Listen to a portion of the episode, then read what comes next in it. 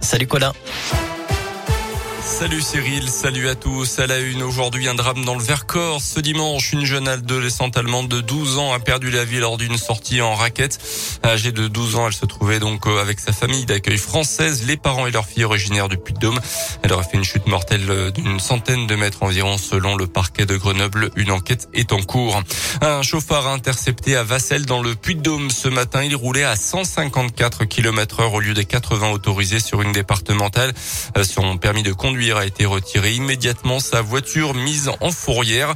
D'après la gendarmerie du Puy-de-Dôme, au total, six véhicules ont fait l'objet de cette mesure rien que ce week-end. Une enquête ouverte dans l'Ain après la découverte par des chasseurs de l'abattage illégal de 3 hectares de forêt à Mionnet à la limite avec le Rhône. Au total, un tiers de la surface de ce bois privé a été coupé. Selon François, le responsable serait un habitant d'un village tout proche qui aurait passé commande auprès d'une société polonaise en se faisant passer pour le propriétaire. Les arbres ont donc été coupés mais n'ont pas pu être emportés. Quatre poids lourds ont été stoppés. Un grave accident de la route ce matin dans la région. Une moto et un poids lourd se sont percutés sur la commune de Chazelles sur Lyon.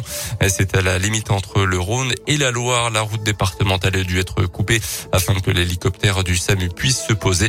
Le motard accidenté a été hospitalisé à Saint-Etienne en urgence relative. Dans le reste de l'actualité également, la première rentrée scolaire sans masque à l'extérieur ce matin depuis des semaines pour les élèves de la zone B. Ah, ça sera dans une semaine pour notre zone A de retour, donc des vacances d'hiver. Le nouveau protocole sanitaire est entré en vigueur avec donc un petit peu plus de souplesse concernant le port du masque.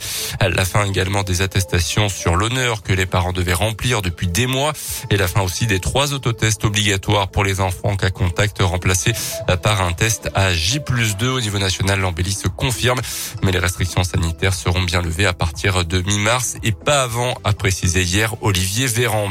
Garde à vue prolongée pour la jeune chasseuse de 17 ans à l'origine de la mort d'une randonneuse d'une vingtaine d'années dans le Cantal. La victime qui se promenait sur un sentier balisé avec son compagnon a été touchée mortellement par une balle perdue lors d'une battue au sanglier.